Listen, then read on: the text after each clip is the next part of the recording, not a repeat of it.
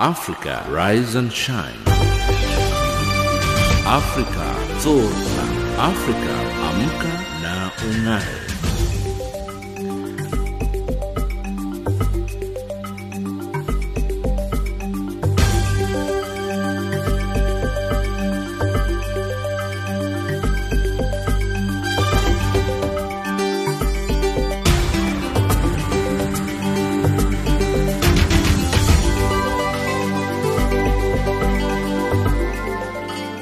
Good morning and a very warm welcome to Africa Rise and Shine.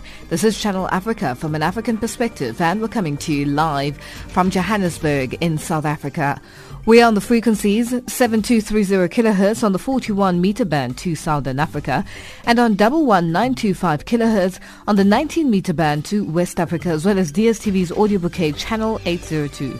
I'm Lulu Gabu in studio with Anne Musa, Tabiso Luhoko and Figile Lingwati.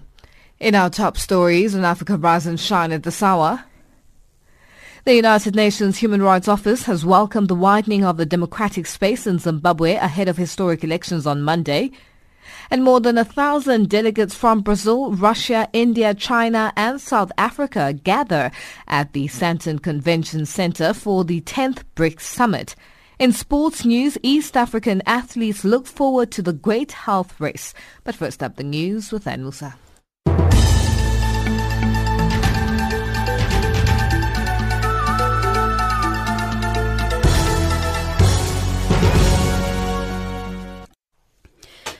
A very good morning to you. I'm Anne Musa. Chinese President Xi Jinping has commended South Africa for putting together the best logistical arrangements for the hosting of the 10th BRICS summit starting in Sandton, north of Johannesburg this morning.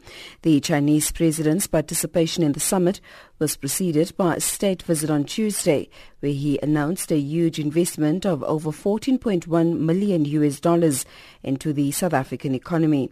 The bulk of the money will go to infrastructure development projects. The summit will be attended by other BRICS leaders from Russia, India and Brazil. Several other heads of state have also been invited. Speaking through an interpreter, Chinese President Xi Jinping says they are behind South Africa in hosting the BRICS summit. We support South Africa in playing a bigger role in the affairs of the continent and on the international stage. The BRICS Johannesburg Summit has special significance for BRICS cooperation in the new circumstances. As the chair, South Africa has done a great deal of effective work in organizing the Johannesburg Summit. We applaud South Africa's efforts and we will support South Africa in hosting a most successful summit. The United Nations Human Rights Office have welcomed the widening of the democratic space in Zimbabwe ahead of historic elections on Monday and called on all stakeholders to ensure the poll is held in an environment where the rule of law is respected. The spokesperson for the Office of the High Commissioner for Human Rights expressed concern at the number of reports, particularly in rural areas of voter intimidation, threats of violence and harassment. Elizabeth Throssell has called on authorities, political parties and their supporters to ensure that the elections are not marred by such acts. We remain concerned, however, at the increasing number of reports, particularly in some rural areas, of voter intimidation, threats of violence, harassment and coercion, including people being forced to attend political rallies. There has also been the worrying use of disparaging language against female political candidates. In the run-up to elections previously in Zimbabwe were very different, very much marred by violence. And, and from what um, uh, we have been seeing, what we have been monitoring, um, that there has not been that scale of violence. Nigerian President Muhammadu Buhari has blamed the defections of 16 senators from the ruling party on local politics. He says they have no specific grievances against him or the government he leads. In a blow to Buhari ahead of the 2019 elections, which he intends to contest, 16 senators quit the ruling APC, with 14 of them joining the opposition PDP. In a statement, Buhari says APC had done its best to stop the defections, adding that such scenarios are not new as elections approach. Greece is observing three days of national mourning following the deaths of at least 74 people in wildfires around the capital Athens. Pictures show burned down cars and homes with forests reduced to ashes as the fa- flames quickly spread. One woman told the BBC that she and a boyfriend had to run for their lives. We couldn't do anything. We couldn't even uh, save someone else or some. We just have to save ourselves, nothing more. Everything was destroyed and they would keep finding people dead in their in the bedroom, in their living room, because it was so fast that they couldn't even move. They just died, just like that. And finally, Spanish rescue services have rescued more than 400 migrants from the Mediterranean in a single day. The Spanish Maritime Safety Agency on its Twitter page said it picked up a total of 484 people in 30 makeshift vessels in the Strait of Gibraltar and Alboran Sea, which separates Spain from Morocco.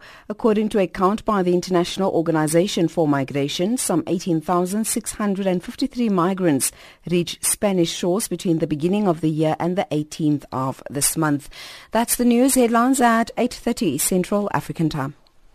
Africa, rise and shine. Africa, zorka. Africa, amka na ungae.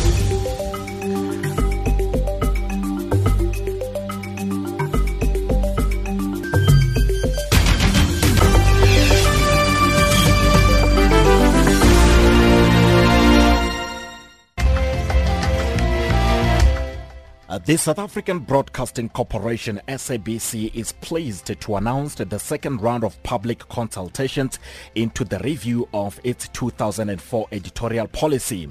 This follows a vigorous and successful process in which the corporation first embarked on a process to review its 2004 editorial policy on the 31st of July 2017.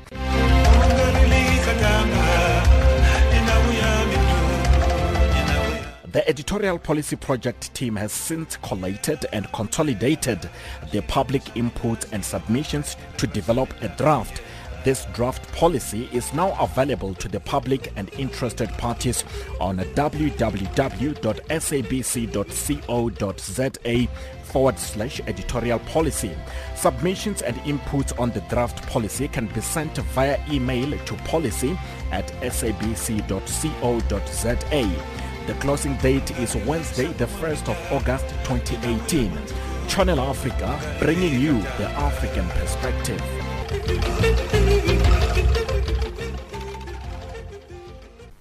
The United Nations Human Rights Office has welcomed the widening of the democratic space in Zimbabwe ahead of historic elections on Monday and called on all stakeholders to ensure the poll is held in an environment where the rule of law is respected. The spokesperson for the Office of the High Commissioner for Human Rights expressed concern at the number of reports, particularly in rural areas, of voter intimidation, threats of violence and harassment. The Human Rights Office has called on authorities political parties and their supporters to ensure that the elections are not marred by such acts. Sherwin Bryce Pease reports. With historic polls just days away, the first in the post-Robert Mugabe era, mixed reaction from the United Nations as it welcomes the broad sentiment in the country but warns against some of the pitfalls. Elizabeth Throssell is spokesperson for the Office of the High Commissioner for Human Rights. We rem- remain concerned, however, at the increasing number of reports, particularly in some rural areas, of voter intimidation, threats of violence, harassment and coercion, including people being forced to attend political rallies. There has also been the worrying use of disparaging language against female political candidates. The frontrunners in the selection are President Emmerson Mnangagwa of ZANU-PF, who replaced nonagenarian Mugabe, who was forced from office last year, and MDC opposition leader Nelson Chamisa, who replaced Morgan Tsvangirai after his death in February. We note the signing of the peace pledge by the political parties on the 26th of June under the auspices of the National Peace and Reconciliation Commission. We welcome their commitment to promote a climate of peace and tolerance, accept the results of the elections, or challenge the results through the due process of law. In the run-up to elections previously in Zimbabwe we were very different, very much marred by violence. And, and from what um, uh, we have been seeing, what we have been monitoring, um, there has not been that scale of violence. Um, in fact, uh, sort of civil society, people that our, that our colleague has spoken to have expressed this cautious optimism. Um, it, it's far from, from, from perfect, but there, there are encouraging signs. Free and fair elections are viewed as critical to the lifting of sanctions against the southern African nation.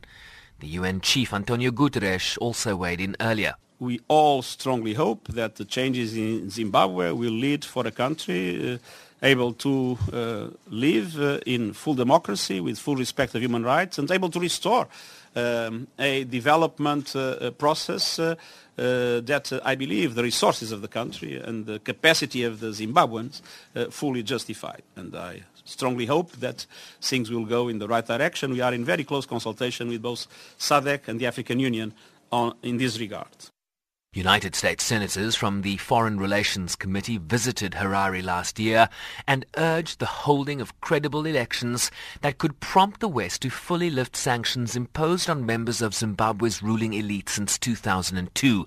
President Donald Trump extended sanctions against Zimbabwe for another year in March, saying even the new administration of President Mnangagwa remained a threat to Washington's foreign policy, while calling for concrete actions on political and economic reforms. I'm Sherwin Bryce Pease in New York. Meanwhile, millions of Zimbabweans outside the country will be unable to choose the country's next leadership. Many of them living in South Africa have lamented their inability to vote based on the cost of a trip home. They shared their hopes and fears for their country with political reporter Busi Chimombe. Zimbabwe's Electoral Act stipulates that voters be resident in the country and cast their ballot at a specific polling station allocated in terms of where they reside. It only allows those on government service outside the country to vote. This places Shingi Hove, a Zimbabwean living in Johannesburg, in a difficult position. I will not be going to Zimbabwe to vote, and that's purely logistical. I, wouldn't, I cannot, I think, afford the the cost of of going to do that and also from a timing point of view, from the time the registration was announced, it was very difficult to plan and know when you are able to then make the second trip. It is a lament repeated by many Zimbabweans living in South Africa. Jimmy, as he simply introduces himself, a wire artist plying his trade on the streets of Melville, Johannesburg, is hopeful that in the next few days he may be able to raise enough money to travel, having registered to vote during the December holidays when he went home. Despite this determination, he is somewhat ambivalent about what the poll will produce. I think uh, these elections are going to make a change if they make free and fair. But if it's not free and fair, I think I can just see a war in them.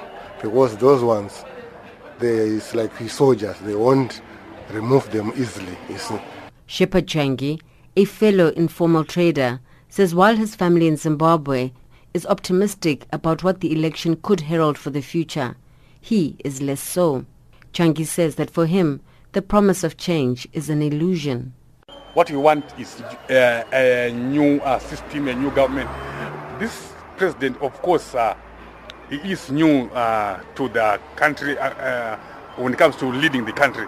But what people don't realize that is that he, is, he was the deputy of the former head of state. He promised many people uh, different things like uh, people stamping out corruption. But then what we realized later on, those people that, that escaped during uh, the, the, military takeover, when they came back, they were not arrested. Those very corruptive people, we thought they were going to, he, he was supposed to lead by example. But then we didn't see any changes. A key issue of this election will be what gains a politically stable environment could bring to turn around Zimbabwe's devastated economy. And a long-time leader, former President Robert Mugabe, who was ousted by the military in November last year, Zimbabwe's economy spiraled into free fall. The seizure of white-owned farms in the early 2000s resulted in the destruction of the agricultural sector. Hyperinflation and the collapse of the currency followed, and with the collapse of health and education services, millions fled.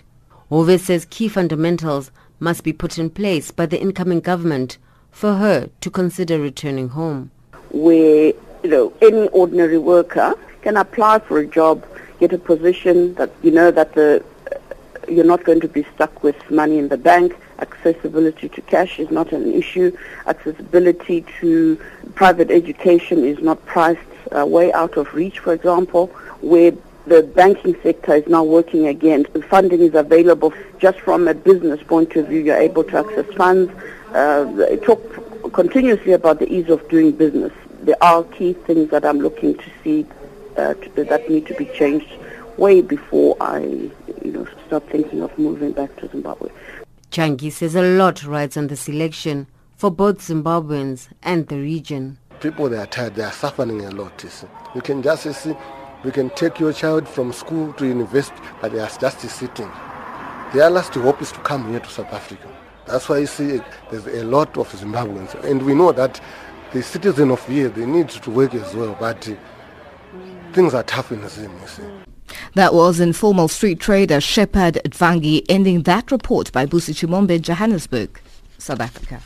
The Chinese government has pledged over 190 billion rand into South Africa's economy. This came out during a state visit by Chinese President Xi Jinping in Pretoria yesterday afternoon. He met with President Cyril Ramaphosa, who is working hard to increase investment into the South African economy. The bulk of the money will go to infrastructure development projects, with Eskom scooping a loan agreement of over 30 billion rand. Ndeba Mukobo has more.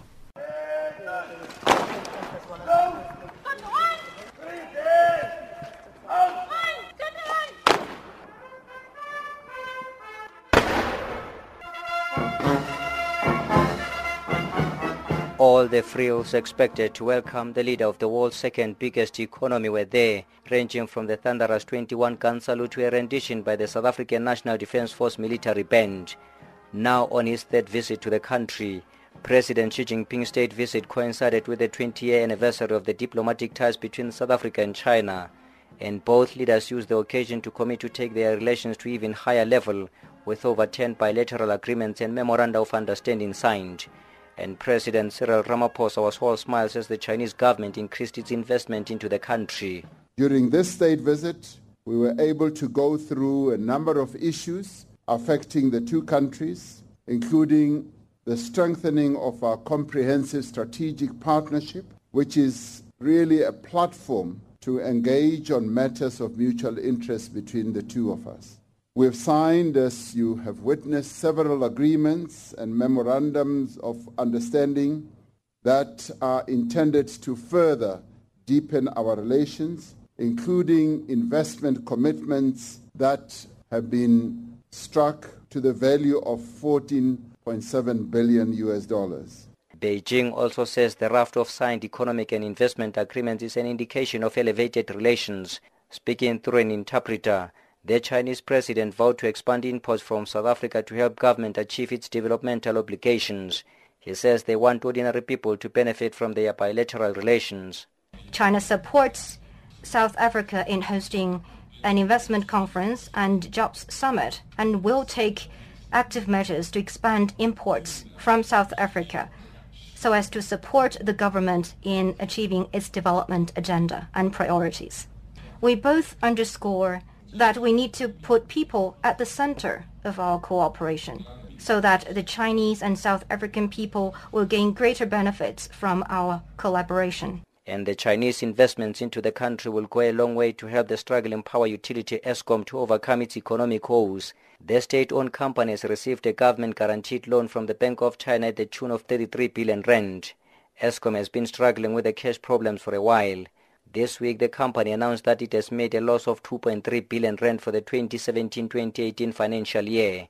Its chief executive officer Phakamani Hadebe says the investment into the power utility is a sign of confidence in the new management. This is the changing world in Eskom for an institution that last year from July up until December could not access even a cent from the market we're beginning to see investors coming in. For example, since January, we've been able to raise uh, 57 billion. Uh, this 2.5 billion is in addition to that, where the new management and the decisions that have been made have attracted some of the investors that otherwise would not have been. Since the signing of diplomatic ties between South Africa and China, relations between the two countries have developed from a mere partnership into a comprehensive strategic partnership headed by the two presidents. And the fact that President Cyril Ramaphosa will undertake a reciprocal state visit later this year is a testimony to growing relations between the two sister republics. Both leaders will participate in the 10th BRICS summit starting in Johannesburg on Wednesday. I am Debo Mokobe in Pretoria. More than a thousand delegates from Brazil, Russia, India, China and South Africa will gather at the Sandton Convention Centre in Johannesburg today, the 25th of July in 2018, for the 10th BRICS Summit. The heads of state of the BRICS countries will first preside at the Business Forum, which will provide direction on strategic issues under discussion. This is the second time South Africa has hosted the summit. South Africa will remain chair of BRICS until the 31st of December 2018. Amina Akram reports. Captains of industry, heads of state, civil society, government leaders, business delegates from BRICS countries will this week gather in Johannesburg for the 10th BRICS summit. This in order to deliberate on strategic economic and political matters affecting the future of BRICS. The BRICS bloc groups of countries include Brazil, Russia, India, China and South Africa. Luwellyn Landers is Deputy Minister at the Department of International Relations and Cooperation.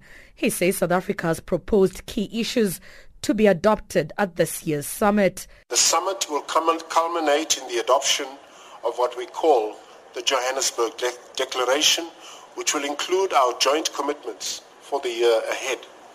South Africa has proposed the following for adoption at the summit. One, the establishment of a working group on peacekeeping. Two, the establishment of a vaccine research center for collaboration with BRICS vaccine innovation, the establishment of a BRICS gender and women's forum. The summit will also discuss various strategies that can strengthen BRICS economic partnerships. This is intended to foster discussions to address opportunities provided by the fourth industrial revolution. We believe that these proposals will go a long way in consolidating cooperation amongst the BRICS partners as we enter the second decade of BRICS. We expect that the leaders and heads of state will review the political and security environment globally and express their views accordingly. BRICS countries understand that inclusive socio-economic development cannot be achieved in a world that is insecure and unsafe. President Ramaphosa has also invited other African leaders to attend the summit despite them not being part of BRICS. President from Namibia, Gabon, Angola, Senegal, Uganda, Togo and Egypt will attend the summit as part of the outreach program.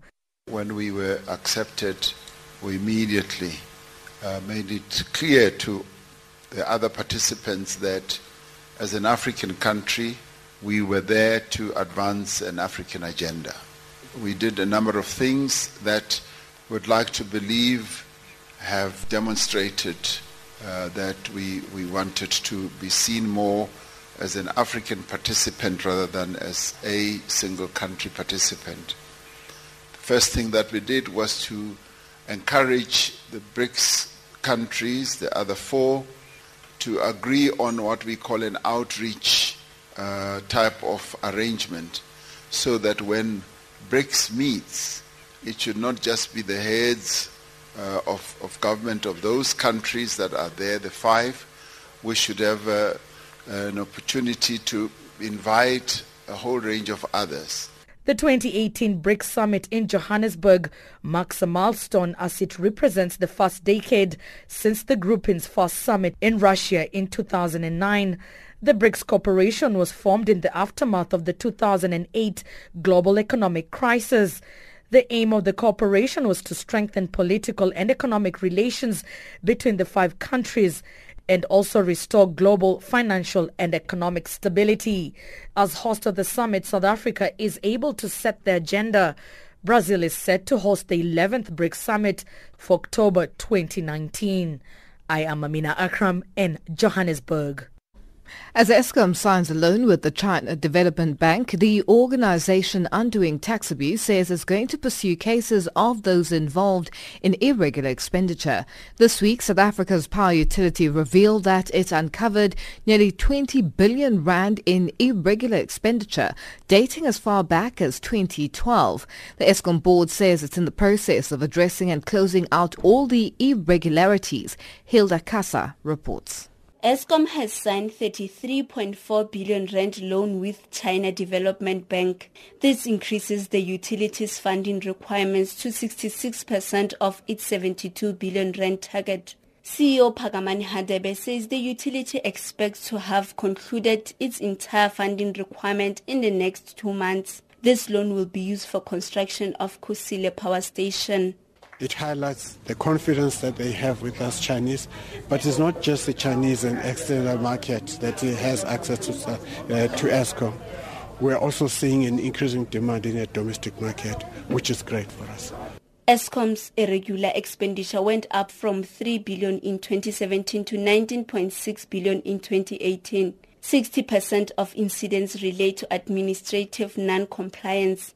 Other irregularities were due to companies doing business with Eskom not submitting tax clearance certificate, particularly overseas companies.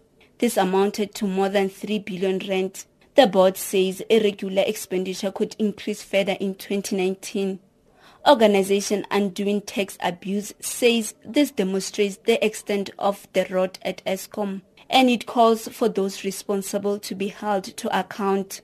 When you look at irregular expenditure, in the 2016 year it was almost 340 million or so. However, it has since grown from 2016 to 2017 by more than 860% to 3 billion rand. And when you look at it from 2017 to 2018, where we are now, it has grown by more than 650 uh, percent, whereby now it is at 19.6 billion rand. Eskom's liquidity position is also a massive and growing concern. Municipality alone owns the company 30 billion rand, so it is responsible for about 14 billion of that. I can't afford to pay the high electricity bill. I don't work. I own a small business and I have many kids to take care of. Eskom must lower electricity. We are struggling. A lot of people are not paying electricity and it is causing problems. But Eskom as well is causing problems by always increasing tariffs on electricity. We buy electricity and the units are not the same. They are lower. We cannot afford to keep on buying electricity, spending more than 100 rand a week.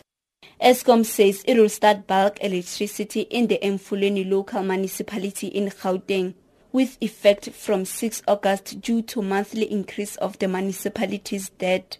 There are reports that the Department of Home Affairs will begin using alternative sources of electricity, leading to questions about who will opt out next. I'm Hilda Kasa in Johannesburg.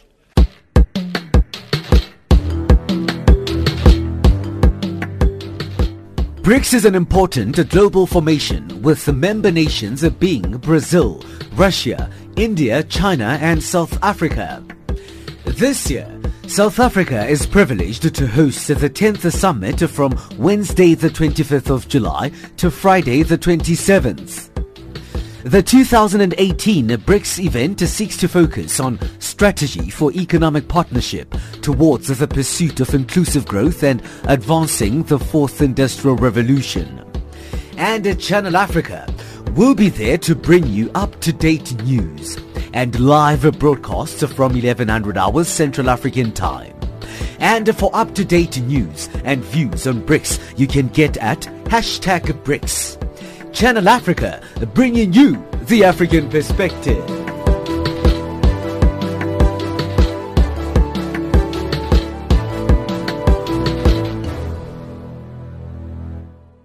South Africa's Justice and Correctional Services Minister Mike Masutha says implementing the Nelson Mandela rules for the treatment of prisoners will encourage the humane treatment of inmates the world over. He spoke at the Drakenstein Correctional Facility in Paarl, where he launched the rules. The event is part of commemorating the centenary birthday celebration of Madiba. The Mandela prisoners, the Mandela rules are a set of universally acknowledged minimum standards for the treatment of prisoners to which member states of the United Nations committed themselves. Zaline Merrington has more. The Nelson Mandela rules for the treatment of prisoners were first adopted in 1955 and in 2015 they were revised. Revised areas include medical aid and health services, disciplinary action, investigations of death and torture in custody, and access to legal representation, among others. The aim of the rules is to ensure that prisoners are treated in a humane way. Masutha says though not legally binding, the rules could improve the lives of those behind bars. They provide a comprehensive and a very powerful guide that will enable us to implement our laws here and elsewhere in the world more effectively in a better coordinated manner and all for the good and betterment of the quality of life of our inmates. One of the inmates at Drakenstein Correctional Facility, Clinton Leroux, explained that through the Nelson Mandela rules, offenders like himself can turn their lives around. Programs and with all the NGOs and people that volunteered and gave me a hand up, I needed to grab on. I needed to look them in the eye and say, I am willing to change and take this opportunity and use it to better myself so that society and the public and all whom I've harmed can see the true and actual worth that we possess. Masutha added that a way of curbing the problem of overcrowding in prisons is to decriminalize some non-violent crimes. Some of the offenses that used to be in our law, for example, and now uh, things that, uh, for example, uh, same-sex relations. There are communities would still feel strongly today in South Africa that uh, that should continue to be outlawed. But uh, thank God we have a Bill of Rights that says people have the right to sexual preferences, etc. And that was South Africa's Justice and Correctional Services Minister Mike Masutha ending that report by Zaline Merrington.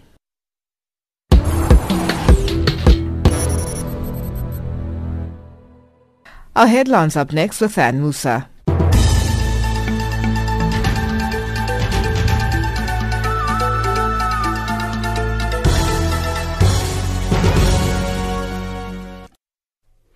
A very good morning to you. I'm Anne Musan. The headlines, Chinese President Xi Jinping has commended South Africa for putting together the best logistical arrangements for the hosting of the 10th BRICS Summit starting in Sandton, north of Johannesburg this morning.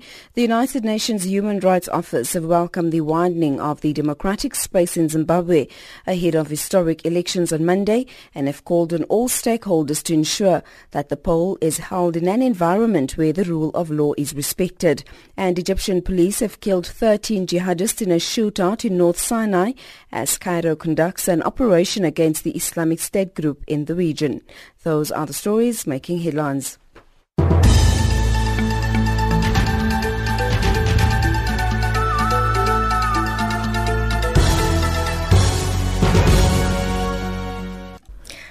Yesterday marked the end of the ninth outbreak of Ebola in the Democratic Republic of Congo. The World Health Organization has become one of the first organizations to congratulate the Central African country and all those involved in ending the outbreak while urging them to extend this success to combating other diseases in the DRC.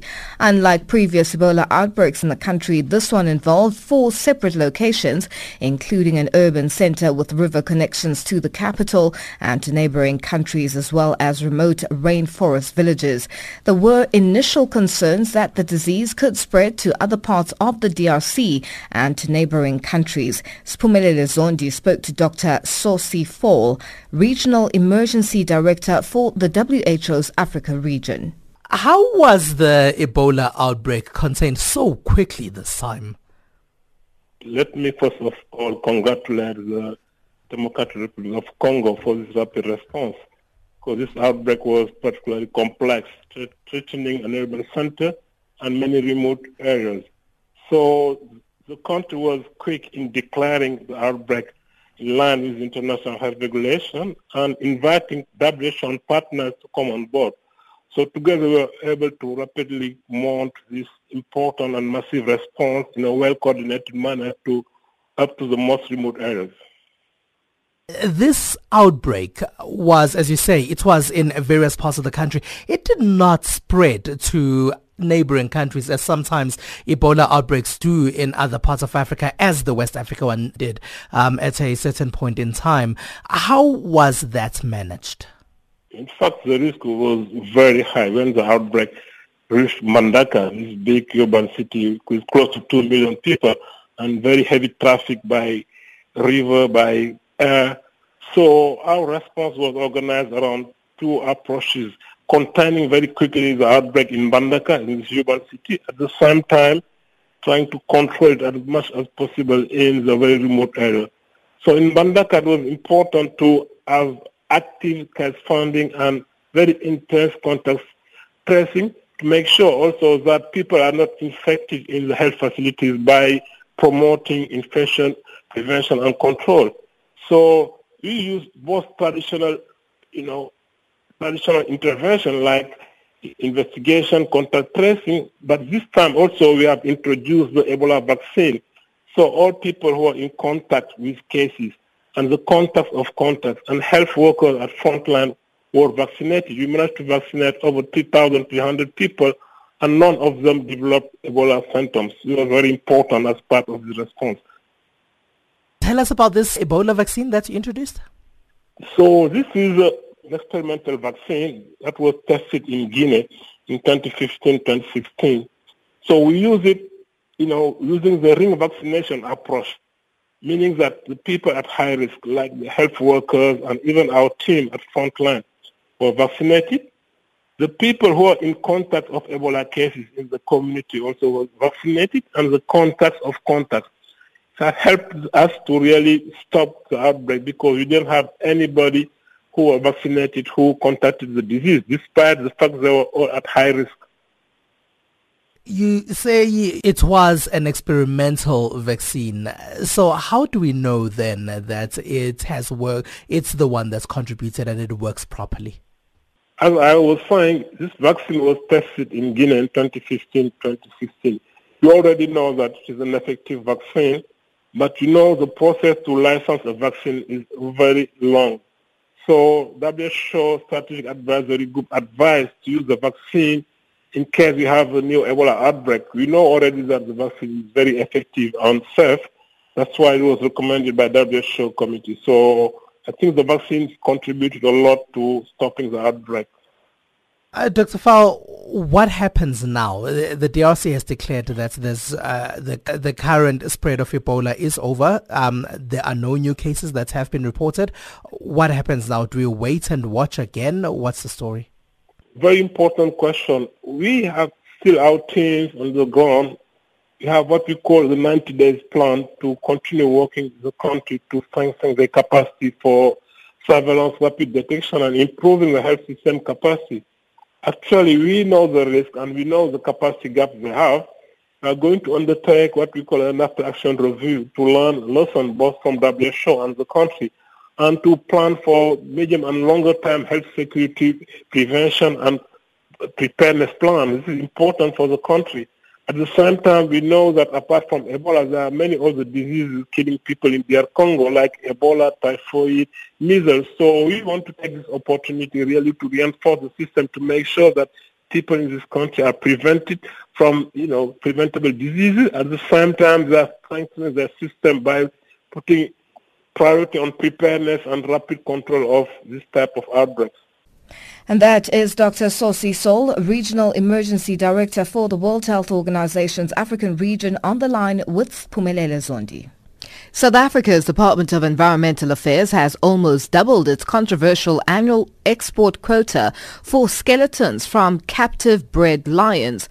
The announcement was made public just days before the United Nations Convention on International Trade in Endangered Species, CITES, whose technical committee met in Geneva to discuss the implications of a major report on the impact of lion bone trade on beleaguered wild lion populations. Dr. Mark Jones, Associate Director at Born Free Foundation, says his organization published a report entitled Cash Before Conservation, exposing the cynical breeding of lions in South Africa for hunting and bone trade. Yes, well, we learnt last week that South Africa's Department of Environmental Affairs has increased its annual export quota for skeletons and captured bred lions from 800 last year to 1,500 for the remainder of 2018. And we're really, really shocked and dismayed at this, what appears to be a very cynical move. We don't think there's any scientific justification whatsoever for the move. Indeed, we think that increasing the quota in this way will put wild lions, not just in South Africa, but across the African continent, at risk of poaching. The demand for lion bone increases with the increased quota as consumers in Asia and elsewhere view the product as a legitimate product in light of the quota and because the legal trade from captive bred lions will give poachers and traffickers the opportunity to launder bones from wild lions into trade. And we believe that this damages South Africa's international reputation as a destination for responsible wildlife tourism and for responsible stewardship of wildlife. And of course, as well, it compromises the welfare thousands of captive bred lions that are living in captive facilities across South Africa. Now, Mark, this announcement came before the UN Convention on International Trade in Endangered Species, whose technical committee met in Geneva to discuss the implication of a major report on the impact of lion bone trade. What does this mean with regards to the wild lion population? Yes, we were represented. I was present at the Convention on International Trade for Endangered Species a technical meeting, Animals Committee meeting, just last week in Geneva, and that meeting was due to discuss a report that had been commissioned to examine the impact of lion bone trade on wildlife conservation. And that report throws up a number of very, very worrying issues. There seems to be an increasing demand for lion bones across parts of Asia and within parts of Africa. But the main importers of lion bones are particularly Vietnam and the Lao People's Democratic Republic. And the report throws up that the increased demand for lion bones increases the risk that lions across the continent, but particularly from smaller subpopulations of lions, for instance in western Central Africa, might be targeted by poachers in order to obtain bones to feed into this increasing demand across Asia. And we certainly believe that this report supports our call there to be zero legal trade of bones from any source, including South Africa's wild lions, into international markets because we believe that that trade stimulates the demand and puts wild lions at greater risk. The fact that South Africa's government, the Department of Environmental Affairs, saw fit to release information about their vastly increased quota before the CITES meeting last week had even had a chance to look at the and consider the implications of the report that it had commissioned strikes us as being incredibly cynical and incredibly short-sighted of the South African government. And we suspect that the government is becoming very heavily influenced by a relatively small number of people who are looking to gain financially from the sale of bones from captive bred lions. Conservation scientists and lion range states governments are said to have recognized the international trade in lion bones as an emerging threat to beleaguered wild lions. Was South Africa part and parcel of the meeting and what was its uh, position on that? Yes, indeed. The fact that lions are in very serious decline across Africa, there's probably as few as 20,000 lions across Africa and unless something very radically changes, those numbers are probably going to continue to fall. Now, lions are affected by many threats, including habitat loss, loss of their prey, and increasing conflicts with people as they come into contact with people who are moving into previously areas that were predominantly inhabited by wildlife. Um, but the trade in lion products, and particularly lion bones, has been recognized as a major threat to the future of many lion populations by both the scientific community in the form of the International Union for the Conservation of Nature, which recognized this in its so-called Red List assessment of lions back in 2016, and also by a meeting of all lion range states that took place in Entebbe in May 2016 that recognized the threat that international trade in lion bones posed to wild lions. And South Africa was very much a part of that meeting. How has this U.S. moratorium on the import of hunting trophies from captive lions impacted on lion breeders' income well, certainly wild lions have been in such precipitous decline across the continent. Within South Africa, the numbers of lions being captive bred in intensive breeding facilities has increased markedly, and we highlight the increase in the dangers and the negative connotations for not just wild lion conservation, but also obviously the welfare of captive bred lions in our report, Cash Before Conservation.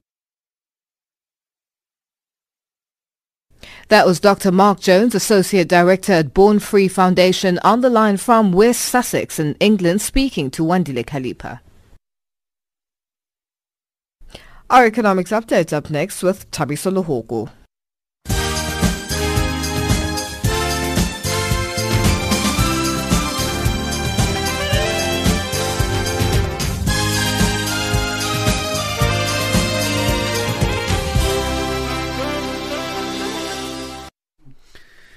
Good morning. Chinese President Xi Jinping has condemned, or rather, commended South Africa for putting together the best logistical arrangements for the hosting of the 10th BRICS summit starting in Sandton, north of Johannesburg this morning.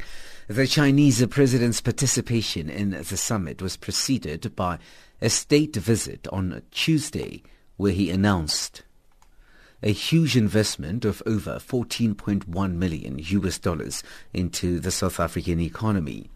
The bulk of the money will go to infrastructure development projects. The summit will be attended by other BRICS leaders from Russia, India and Brazil. Several other heads of state have also been invited. Speaking through an interpreter, Chinese President Xi Jinping said they are behind South Africa in hosting the BRICS summit. We support South Africa in playing a bigger role in the affairs of the continent and on the international stage. The BRICS Johannesburg Summit has special significance for BRICS cooperation in the new circumstances. As the chair, South Africa has done a great deal of effective work in organizing the Johannesburg Summit. We applaud South Africa's efforts and we will support South Africa in hosting a most successful summit. Meanwhile, South African President Cyril Ramaphosa has highlighted the importance of different countries working together to advance technologies across the globe. He was giving the keynote address during a high-level Chinese delegation visit to the Science uh, Council for Science and Industrial Research Center in the capital Pretoria. Ramaphosa officially opened the South Africa-China Scientists High-Level Dialogue, encouraging nations to share their expertise to advance human knowledge. The development of skills and expertise underpins all preparation for the participation in the fourth industrial revolution. This is where international cooperation becomes very crucial and critical. The frontiers of human knowledge are expanded through joint investments, the pooling of resources, and the sharing of experience and expertise. This is the way the world is going, where no one nation can hope to excel on its own, but that nations do need to partner with others in order to achieve great success. South Africa and Russia are exploring ways to gain influence in the market for platinum group metals. South Africa's Mineral Resources Minister Gwede Mantashe plans to use the BRICS summit to urge cooperation to stimulate demand for metal after a slump in recent years. Russia, South Africa and Zimbabwe produce the majority of global platinum. Mantashe has met his Russian counterpart Dmitry Kobylkin and he explains. We are talking to Russia about mining in general, but particularly about platinum group metals. Because between ourselves, uh, Russia and Zimbabwe, we are producing more than 90% of platinum of the world. But we are price takers, and number two, we have no control over the demand and supply. Uh, it's just a free flow. We're getting our heads together and saying, how to ensure that platinum doesn't lose its value and it, it, it, we, we sustain its use value. Cabinet has approved that Namibia continues consultations to refine the country's position on the Southern African Customs Union SACU revenue sharing agreement. This according to Deputy Information and Communication Technology Minister Angel Nawatiseb. He says that the Namibian cabinet has noted that the proposed changes to the revenue sharing arrangement were not consistent with the guiding principles of the union and may result in an unfair loss to some member states and unfair gains to others. The US dollar trades at 1014 Botswana Pula. It's at 984 in Zambia. In BRICS currencies, the US dollar is trading at 376 Brazilian real at 62.98 Russian ruble and at 68.75 Indian rupee. 6821 Chinese yuan at 1337 to the South African rand. It's also trading at 76 pence to the British pound, 85 cents to the euro. Gold $1,224, platinum 829 dollars an ounce. The price of Brent crude oil is at $73.90 a barrel. From an African perspective, I'm Tabiso Lohoko.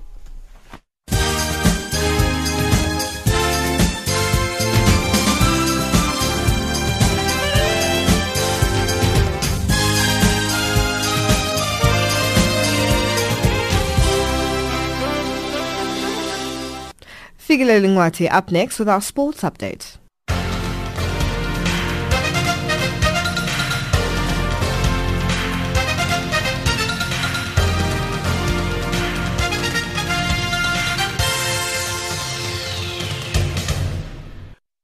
First up in our sports update, it's football news. FIFA World Cup bound South African national under-17 women's football team Bantwana won bronze at the recently ended BRICS tournament that took place at the Wits Rugby Stadium in Johannesburg. The week-long tournament saw Brazil winning gold, while China came second to grab silver. Bantwana started their preparations with a thumping 8-2 win over a visiting USA select side goal for girls before starting the BRICS tournament with another convincing 5-1 win over India on the 18th of July.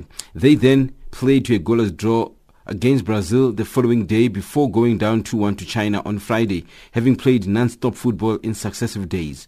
They then played to a 2-all draw with Russia on Sunday to seal a third-place finish. The Simphiwe Dludlu coach side is headed for FIFA World Cup in Uruguay later this year, where among their opponents are Brazil.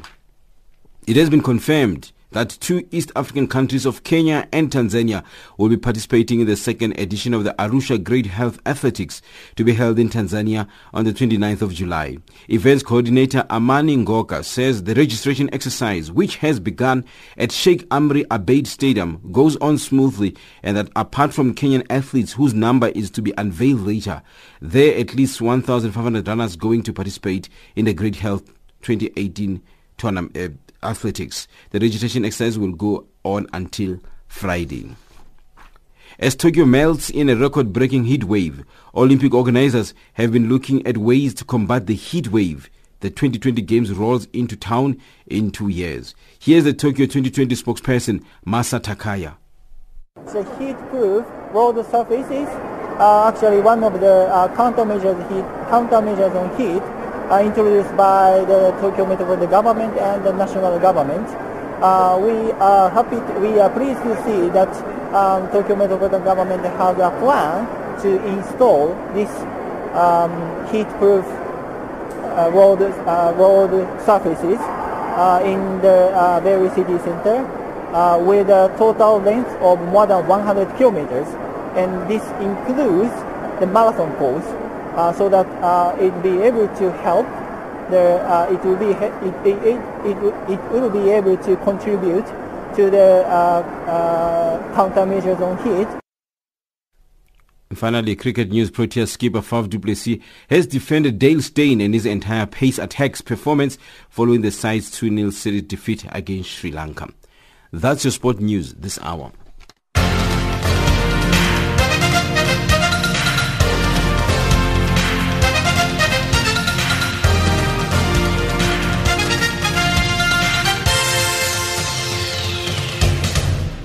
Africa, rise and shine. Africa, zorka. Africa, amka na ungae. Recapping our top stories in Africa Rise and Shine at this hour. The United Nations Human Rights Office has welcomed the widening of the democratic space in Zimbabwe ahead of historic elections on Monday and more than a thousand delegates from Brazil, Russia, India, China and South Africa are gathering at the Sandton Convention Center for the 10th BRICS Summit. That wraps up Africa Rise and Shine today. For myself, Lulu Gabu, producers Lebu Munamukhulu and Jane Rabutata, technical producer Mario Edwards and the rest of the team, thank you for joining us. For comments about our show, send us an email at info at channelafrica.org tweet us at Rise Shine Africa or WhatsApp on 277 6300 Are taking us to the top of the hour for the news on the frequency 7230 kHz on the 41 meter band to Southern Africa is Freshlyground with the track title Doo Be Doo.